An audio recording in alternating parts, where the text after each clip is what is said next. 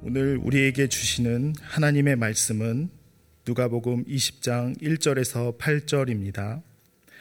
하루는 예수께서 성전에서 백성을 가르치시며 복음을 전하실새 대제사장들과 서기관들이 장로들과 함께 가까이 와서 말하여 이르되 당신은 무슨 권위로 이런 일을 하는지 이 권위를 준 이가 누구인지 우리에게 말하라. 대답하여 이르시되 나도 한 말을 너희에게 물으리니 내게 말하라. 요한의 세례가 하늘로부터냐 사람으로부터냐? 그들이 서로 의논하여 이르되 만일 하늘로부터라 하면 어찌하여 그를 믿지 아니하였느냐 할 것이요. 만일 사람으로부터라 하면 백성이 요한을 선지자로 인정하니 그들이 다 우리를 돌로 칠 것이라 하고. 대답하되 어디로부터인지 알지 못하노라 하니 예수께서 이르시되 나도 무슨 권위로 이런 일을 하는지 너희에게 이르지 아니하리라 하시니라. 아멘. 한국 교회 처음 이야기라는 책에 다음과 같은 우리나라 초기 교회의 일화가 나옵니다. 성경에는 이름이 바뀐 사람이 여럿 나옵니다. 구약에는 아브라함이 아브라함으로 사레가 사라로 야곱은 이스라엘로 바뀌었습니다. 신약에는 시몬이 베드로 즉 게바로 사울이 바울로 바뀌었습니다.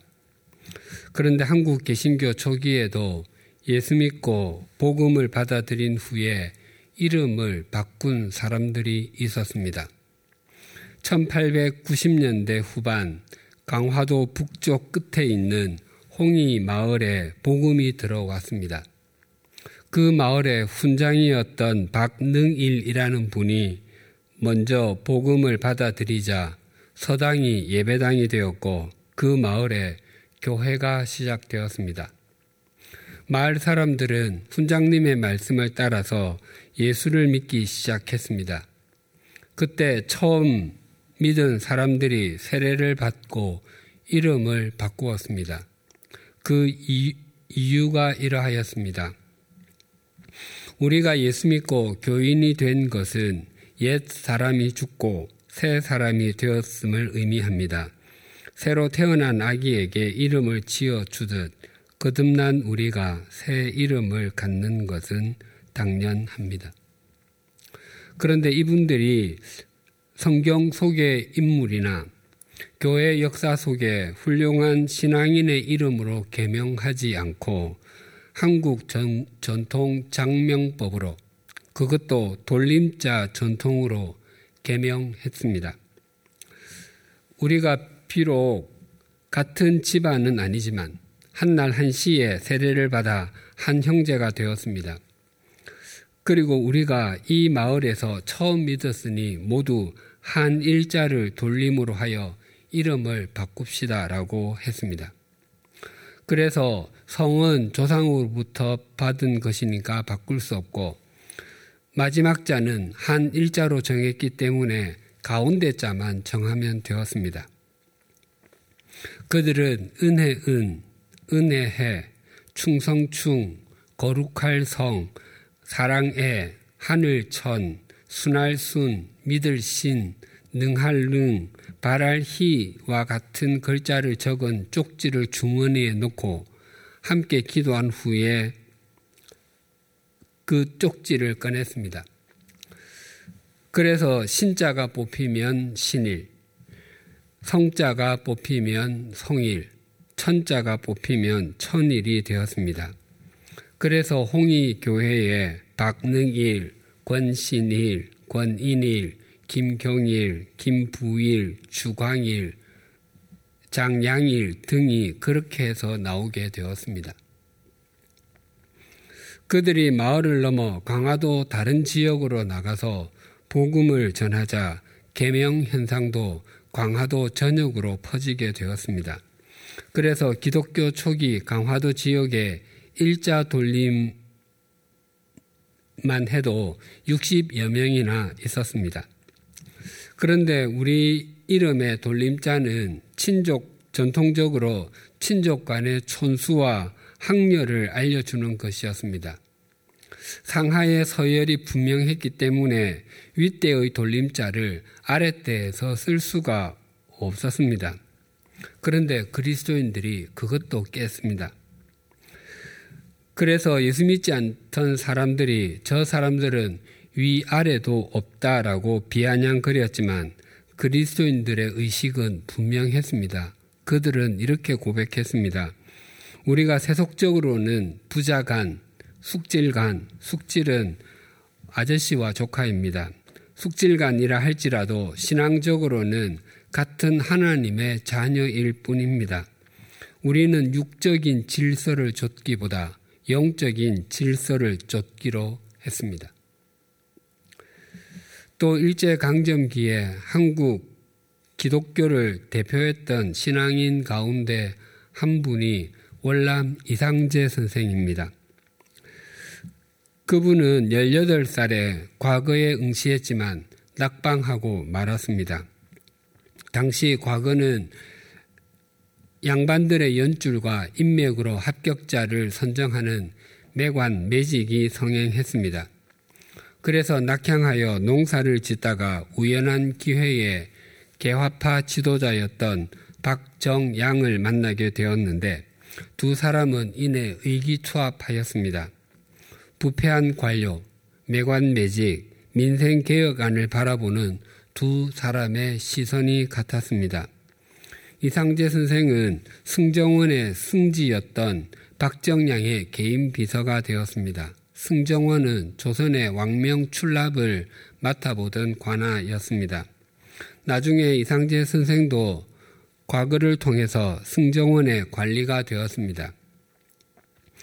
이상재 선생은 박정량을 수행하여 1881년에 일본 그리고 1887년에 미국을 방문한 적이 있었기 때문에 서구 문명에 대해서는 어느 정도 열린 자세를 취하고 있었지만 유교의 정신은 꼭 지켜야만 한다는 입장이었습니다.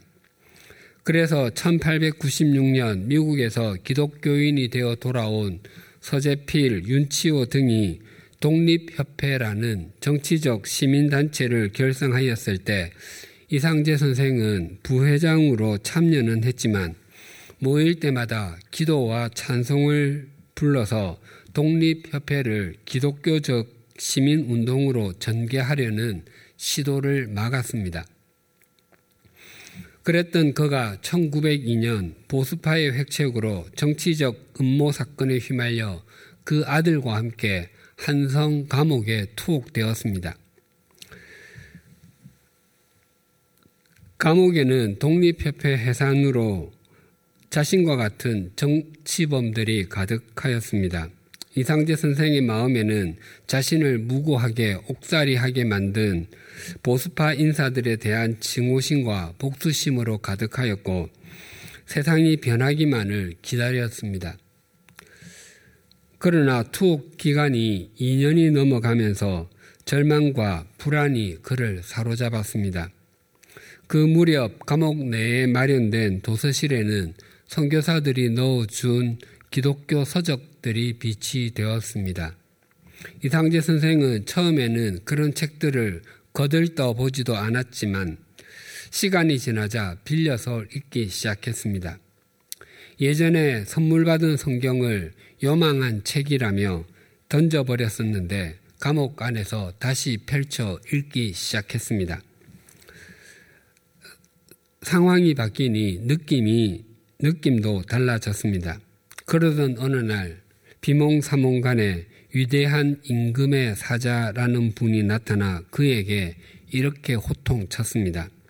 나는 내게 믿을 기회를 두 번이나 주었거늘 너는 그때마다 거절하였다. 그래도 내 생명을 보전하여 주었다. 이번에 마지막으로 너와 내 민족이 진보할 기회를 다시 주노라. 꿈에서 깬 이상재 선생은 두려운 마음으로 성경을 읽었습니다. 유교의 가르침만을 진리라고 생각하여 성경을 무시했던 자신이 부끄러웠습니다. 그러면서 자신이 지금까지 지어온 모든 죄를 통해 자복하였습니다. 그랬더니 말로 표현할 수 없이 가득할 진리 안에 있는 자신을 발견하였고 또 하나님께서 동행하심으로 누리는 감격이 뒤따랐습니다. 이런 개종은 같은 감옥 안에 있던 다른 정치범들에게도 동시다발적으로 일어났습니다. 감옥 안에서 예수님을 만난 정치범들은 1904년에 추록하여 황성 기독 청년회, 즉 YMCA 활동에 참여하였고 후에는 이들이 중추적인 역할을 하게 되었습니다. 그들은 자신들의 이념이 아니라 예수 그리스도의 정신으로 민족을 섬기게 되었던 것이었습니다. 강화도의 초기 그리스도인들이나 이상재 선생과 함께 기독교 운동에 뛰어들었던 사람들은 모두 자신들의 신념이나 사회의 관습, 전통, 세상이 주는 가치관이 아니라 위로부터 오는 권위, 하나님께서 주시는 가치관에 순종했던 사람들이었습니다. 오늘 본문 역시 권위에 대해서 말씀하고 있습니다. 진정한 권위, 바른 권위, 이 땅을 살아가는 우리가 무엇에 순종해서 살아야 하는지를 증거해 줍니다. 어린 나귀를 타시고 예루살렘으로 향하신 예수님께서 성전에 들어가셔서 매매하는 사람들을 쫓아내시고 환전 수수료를 받고 일반 세계를 성전 납부용 주로 세겔로 바꾸어 주는 사람들의 상과 터무니없이 높은 가격으로 성전 제사용 재물을 파는 사람들의 의자를 둘러 엎으셨습니다. 그들은 하나님의 이름을 빙자하여 폭리를 취했을 뿐만 아니라 하나님께 예배 드리러 온 사람들이 하나님과 나누는 영적인 교제를 방해했기 때문이었습니다. 그래서 예수님께서는 내 집은 기도하는 집이 될 것이라고 하였음에도 너희는 강도의 소굴로 만들었다라고 말씀하시며 진노하셨습니다. 삼위일체 하나님은 온 우주를 창조하신 분이십니다. 그래서 당시 성전이 아무리 웅장하게 지어지고 있었다고 한들 하나님은 거기에 갇히실, 갇힐 수 있는 분이 결코 아니십니다. 개미가 보기에 큰 드럼통은 얼마나 크게 보이겠습니까? 개미의 생각으로는 그 드럼통에 세상에 무엇이든지 다 담을 수 있을 것처럼 보여, 보일 수도 있습니다. 그러나 그렇다고 그 드럼통에 바닷물을 다 담을 수 있겠습니까? 아니면 한강물이라도 다 담을 수 있겠습니까? 당시 대제사장들과 종교 지도자들의 영적인 무지와 편견은 성전의 주인이신 예수님을 알아보지 못하게 했습니다. 그들은 하나님은 성전 안에만 계시는 분이시라고 가르쳤고 또 하나님을 자신들의 전유물인 것처럼 곡해했습니다. 그래서 그들은 기도하는 집을 강도의 소굴로 만들어 버리고 말았습니다. 오늘 본문은 그 후에 있었던 예수님과 종교 지도자들 사이의 대화입니다. 종교 지도자들이 예수님께 던진 질문을 1절과 2절이 이렇게 증가합니다. 하루는 예수께서 성전에서 백성을 가르치시며 복음을 전하실새 대제사장들과 서기관들이 장로들과 함께 가까이 와서 말하며 이르되 당신이 무슨 권위로 이런 일을 하는지 이 권위를 준 이가 누구인지 우리에게 말하라. 예수님께서 공생의 마지막으로 예루살렘에 올라오셔서 대속의 십자가에 달려 돌아가시고 부활하시기까지는 불과 일주일의 기간이었습니다.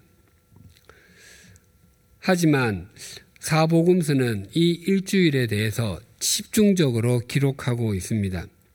이때가 인류 역사상 가장 중요한 일주일이었고 예수님께서 이 땅에 오신 이유도 바로 이 일주일 때문이었습니다. 그래서 이 일주일은 가장 긴 일주일처럼 여겨집니다. 영화나 드라마에서 극전개상 중요한 상황이나 중요한 날을 굉장히 세밀하게 그리고 다양한 각도로 표현할 때가 있습니다.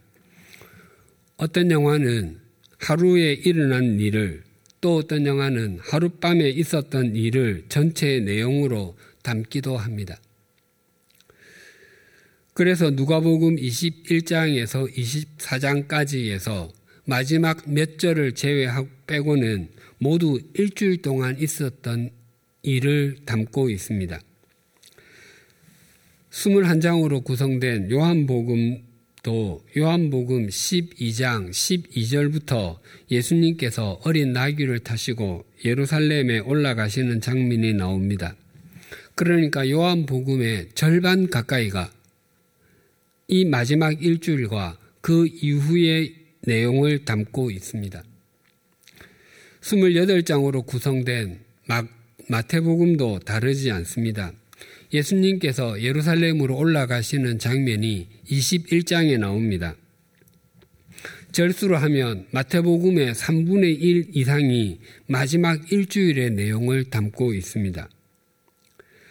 16장으로 구성된 마가복음도 예수님의 마지막 일주일을 많이 담고 있습니다. 마가복음 전체의 약 38%를 차지합니다. 그래서 복음서는 모두 예수님의 십자가의 고난과 부활을 담기 위해서 기록되었다고 해도 과언이 아닙니다. 본문의 하루는 고난 주간의 화요일을 의미합니다. 예수님의 마지막 일주일 중에서 수요일에 대한 기록은 성경에 없습니다. 그리고 토요일은 장사되시고 무덤에 계셨으니 토요일에 관한 기록 역시 없습니다. 그래서 고난주간 중에서 화, 목, 금요일의 기록이 많습니다. 특히 화요일에 많은 말씀을 하신 것으로 기록되어 있습니다. 누가복음으로는 20장 1절에서 22장 6절까지 91절이 화요일의 기록입니다. 그리고 본문의 대제사장들과 서기관들 그리고 장로들은 표면적으로는 종교 지도자들이라고 할 수 있지만 이들은 이스라엘의 최고 권력 기관인 사내들인 공회, 우리나라의 국회에 해당합니다. 그 사내들인 공회 회원들이기도 했습니다. 그래서 그들은 정치, 사회적인 권력을 지닌 종교 지도자들이었습니다. 예수님께서는 십자가 지심을 불과 사흘 남겨놓은 때임에도 성전으로 올라와서 복음, 기쁜 소식을 전했습니다. 당시 성전은 종교적인 제사의 기능은 이어지고 있었을지라도 사람들로 하여금 하나님과 관계를 회복하게 하는 역할은 하지 못하고 있었습니다. 그래서 예수님께서 그들에게 복음을 전하셨습니다. 그것을 못마땅하게 여긴 종교 지도자들이 예수님께 당신이 성전에서 난동을 부리고 또 하나님 나라의 복음을 전한다며 떠드는데 당신에게 무슨 자격이 있습니까? 또 당신에게 그 자격을 부여, 한 사람이 누구입니까? 라고 다그쳤습니다. 이러한 종교 지도자들의 질문에 예수님께서는 질문은 예수님께서 성전을 정하고 성전에서 가르칠 자격이 있는지 없는지 궁금하거나 확인하기 위해서 물었던 것이 아니었습니다. 사울이 예수님을 따르는 제자들을 위협하고 살기가 등등하여 대제사장을 찾아갔습니다. 예루살렘에서 북쪽으로 약 240km나 떨어져 있는 다메섹까지 가서 거기에 있는 여러 회당을 찾아가 예수님을 따르는 제자들을 예루살렘까지 잡아올 공문을 받기 위함이었습니다. 그 공문은 대제사장의 이름으로 발급되었습니다. 당시 대제사장이 예수님께 바울이 받으려고 했던 것과 같은 그 어떤 위임장도 또 허가증도 발급해 준 일이 없었기 때문에 여러 종교 지도자들은 예수님께서 성전을 정화할 명분도 성전에서 가르칠 권한도 없다고 생각했기에 이렇게 물었던 것이었습니다. 종교 지도자들의 질문에 대한 예수님의 답변을 3절과 4절이 이렇게 증거합니다. 대답하여 이르시되 나도 한 말을 너희에게 물으리니 내게 말하라. 요한의 세례가 하늘로부터냐 사람으로부터냐? 질문을 받으신 예수님께서 직접 답변하지 않으시고 또 다른 질문을 답변으로 던지셨습니다. 그것은 예수님께서 답변하기 싫다는 말을 우회적으로 표현하는 것도 아니었고 그들의 말을 맞받아치는 장난 말장난도 아니었습니다. 세례자 요한의 사역을 바르게 이해해야 예수님께서 하시는 사역을 바르게 이해할 수 있기 때문이었습니다. 세례자 요한이 행한 사역을 마태복음 3장 2절에서 9절은 이렇게 증거합니다. 회개하라 천국이 가까이 왔느니라 하였으니 그는 선지자 이사야를 통하여 말씀하신 자라. 일러스되 광야에서 외치는 자의 소리가 있어 이르되 너희는 주의 길을 준비하라. 그가 오실 길을 곧게 하라 하였느니라. 이 요한은 낙타털 옷을 입고 허리에 가죽띠를 띠고 음식은 메뚜기와 석청이었더라.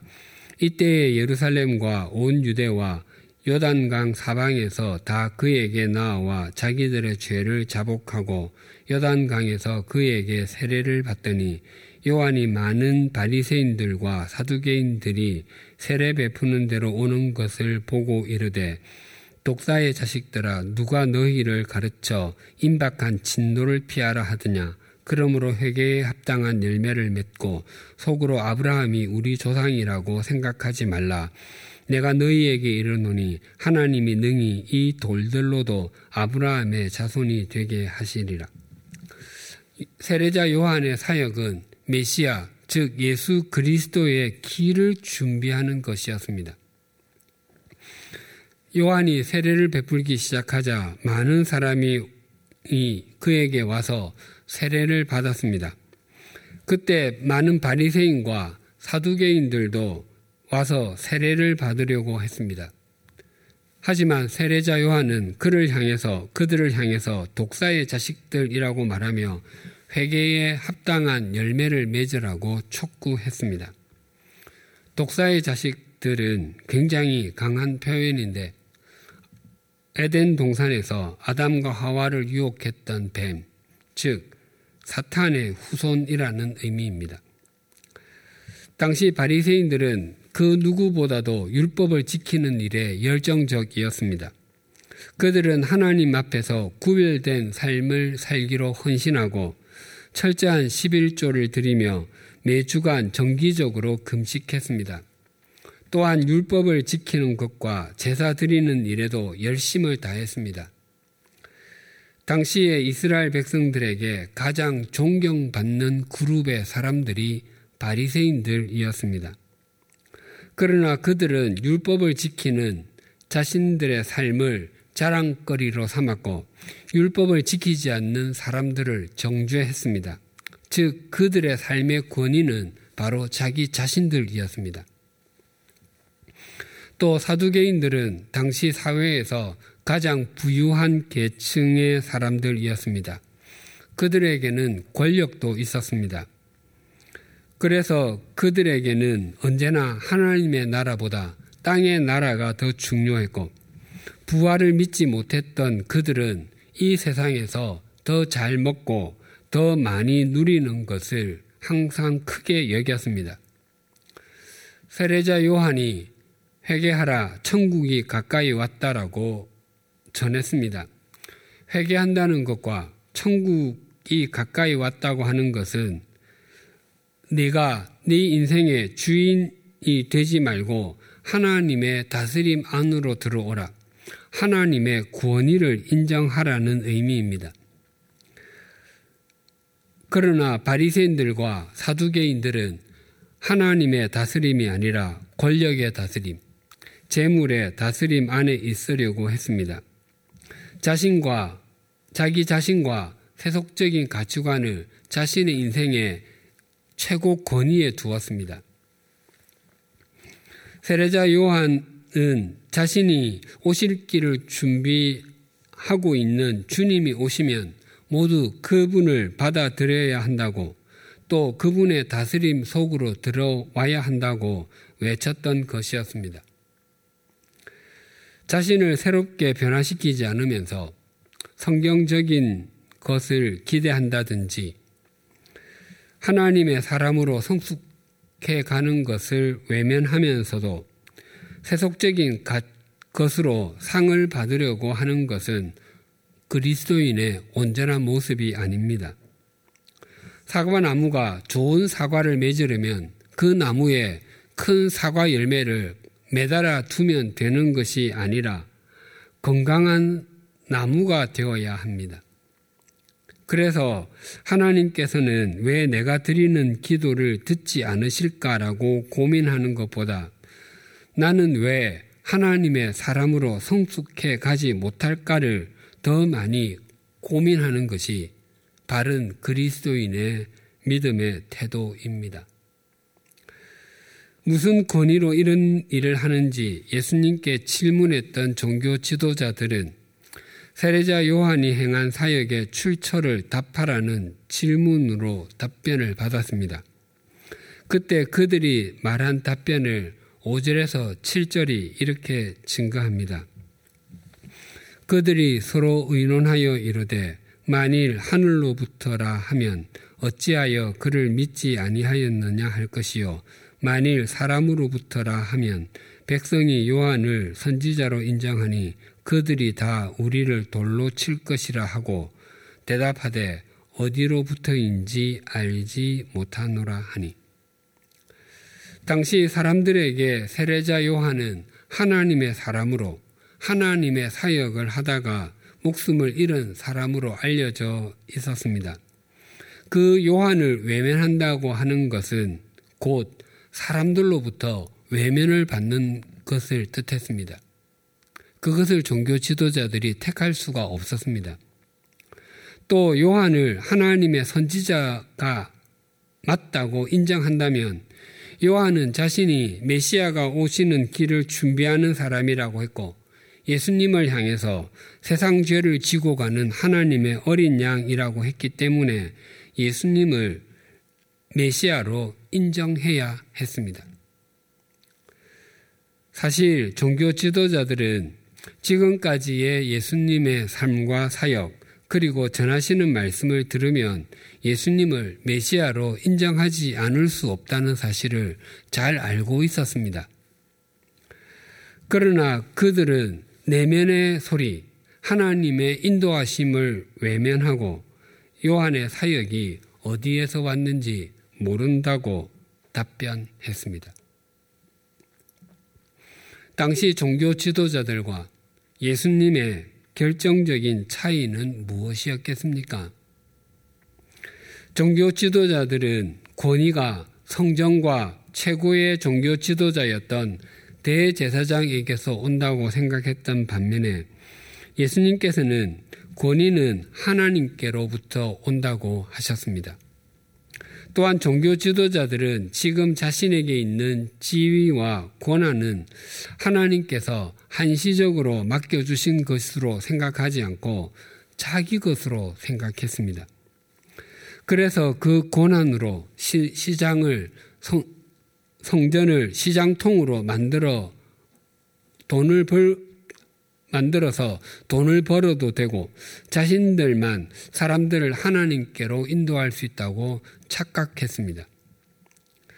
그러나 예수님께서는 진정한 권위는 하나님께서 주시는 것이고 하나님께서 주신 것이기 때문에 자기 마음대로 쓸 수 없고 그 권위를 받은 사람은 그 권위의 청지기로서 하나님 앞에 다른 사람을 바르게 세우는데 사용해야 한다고 말씀하시는 것이었습니다. 종교 지도자들은 자신들이 틀렸고 예수님이 옳으시다는 것을 부인할 수 없었습니다. 그러나 그들은 자신들의 마음에 마음을 돌이키는 태도를 취하지 않고 예수님을 죽이는 방법을 택했습니다. 그것이 3일 후에 있었던 예수님의 십자가입니다. 예수님께서 승천하시고 난 후에 한 다락방, 당시 다락방은 우리나라의 거실과 안방을 합한 개념입니다. 그 다락방에서 기도하던 열한 제자를 비롯한 예수님의 어머니와 형제들 그리고 여인들 등 120명의 제자들에게 성령님께서 약속하신 대로 임하셨습니다. 당시 예루살렘에는 오순절을 지키기 위해서 세계 각국에서 온 유대인들로 인해 인산인해를 이루고 있었습니다. 사도 베드로가 구약의 말씀을 인용해서 너희가 십자가에 못 박아 죽인 예수가 그리스도였다고 복음을 전했을 때 그 말씀을 들은 사람들의 반응을 사도행전 2장 37절은 이렇게 증가합니다. 그들이 이 말을 듣고 마음에 찔려 베드로와 다른 사도들에게 물어 이르되 형제들아 우리가 어찌할꼬 하거늘 베드로의 설교를 듣고 사람들은 마음의 가책을 받아 견딜 수가 없었습니다. 그래서 사도들에게 어떻게 해야 하는지 물었습니다. 그때 베드로는 회개하고 세례를 받으라고 했습니다. 그날 하루에만 해도 세례받고 새로 믿게 된 사람이 3천 명이나 되었다고 성경은 증거합니다. 그런데 사도행전 7장에도 이것과 비슷하지만 정반대의 사건이 등장합니다. 스제반은 구제의 일을 위해 예루살렘 교회가 세운 일곱 집사 중에 한 명이었습니다. 예루살렘 교회에서 집사를 선택할 때 그 기준이 성령과 지혜가 충만하여 칭찬 듣는 사람이었습니다. 즉, 스테반도 그러한 인물이었던 것입니다. 스테반은 구약의 전 역사를 더듬어 가며 하나님께서 이스라엘 자손들에게 어떻게 역사하셨는지를 설교했습니다. 특히 성전에 매이지 않으시고 온 세상을 다스리시는 하나님에 대해서 강조했습니다. 스테반은 구약을 아주 신앙적으로 그리고 굉장히 정확하게 꿰뚫고 있었습니다. 스테반의 설교는 베드로의 설교에 조금도 모자라지 않았습니다. 그렇다면 당연히 사람들은 스테반 앞에서도 무릎을 꿇고 우리가 어찌할꼬라며 물어야 할 것 같습니다. 그런데 사람들이 그때 보인 반응을 사도행전 7장 54절은 이렇게 증거합니다. 그들이 이 말을 듣고 마음에 찔려 그를 향하여 이를 갈그늘. 스테반의 설교를 들은 사람들은 마음에 찔림을 받았습니다. 하지만 그들은 회개하지 않았고 대신 이를 갈았습니다. 그리고는 자신들의 귀를 막고 스테반을 성 밖으로 끌어내어 돌로 쳐서 죽여버렸습니다. 베드로도 스테반도 모두 성령 충만해서 설교했고 설교를 들은 사람들이 마음에 찔림을 받은 것까지는 똑같았는데 어떻게 반응이 이렇게 정반대로 나타났겠습니까? 베드로의 설교를 들었던 사람들은 위에서 오는 권위에 순종하고 그 권위에 순종했기 때문이었고 스테반의 설교를 들었던 사람들은 자기, 자기 인생의 최, 자기가 최고의 권위자였고 자기 인생을 자기 마음대로 할 수 있다고 착각했기 때문이었습니다. 오늘은 주님의 고난을 묵상하며 부활을 기리는 사순절 넷째 주일입니다. 이 시간 우리의 권위를 이 시간 하나님의 권위를 인정하기보다 우리 자신과 우리가 가진 것을 더 높은 곳에 두었던 우리의 불신앙을 회개하십시다. 또한 예수님께서는 하나님과 재물을 겸하여 섬길 수 없다고 분명히 말씀하셨음에도 우리는 그 둘 다 충분히 겸하여 섬길 수 있다고 여기며 하나님의 말씀의 가치관과 세속적인 가치관을 같은 위치의 권위에 두려고 했습니다. 그 결과 오늘 교회가 세상으로부터 묻매를 맞고 있습니다. 그것을 우리 참회하십시다. 우리 모두 날마다 영과 진리로 예배하는 삶을 살며 자신의 인생을 기도하는 집으로 가꾸어 가므로 자기 자신을 부인하는 그리스도인이 되십시다. 그때 우리를 위하여 말할 수 없는 탄식으로 기도하시는 성령님께서 우리를 말씀 위에 세워 주실 것입니다. 또한 진리 안에서 새롭게 된 우리를 통해서 오염된 이 땅의 교회가 새롭게 될 것이요.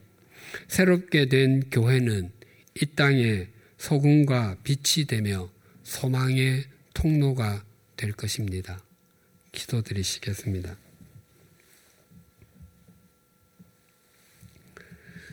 하나님 아버지, 사순절 넷째 주일을 맞아 우리가 무엇을 참여해야 하는지 되새기게 해 주셔서 감사합니다. 대제사장들과 서기관들 그리고 장로들은 신앙의 권위가 성전 자체와 율법 그리고 자신들에게 있는 줄 착각했습니다.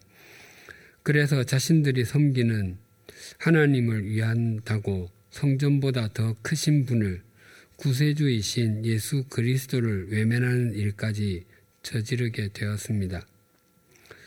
우리 모두가 하나님의 성전인 자기 자신을 목적으로 삼다가 성전의 주인이신 하나님을 홀대하는 일이 없도록 하여 주시고 하나님의 말씀이 아니라 세속적인 가치관을 추구하다가 자신의 인생 성전을 기도하는 집이 아니라 강도의 소굴로 만들어 버리는 어리석음을 범치 않게 하여 주시옵소서.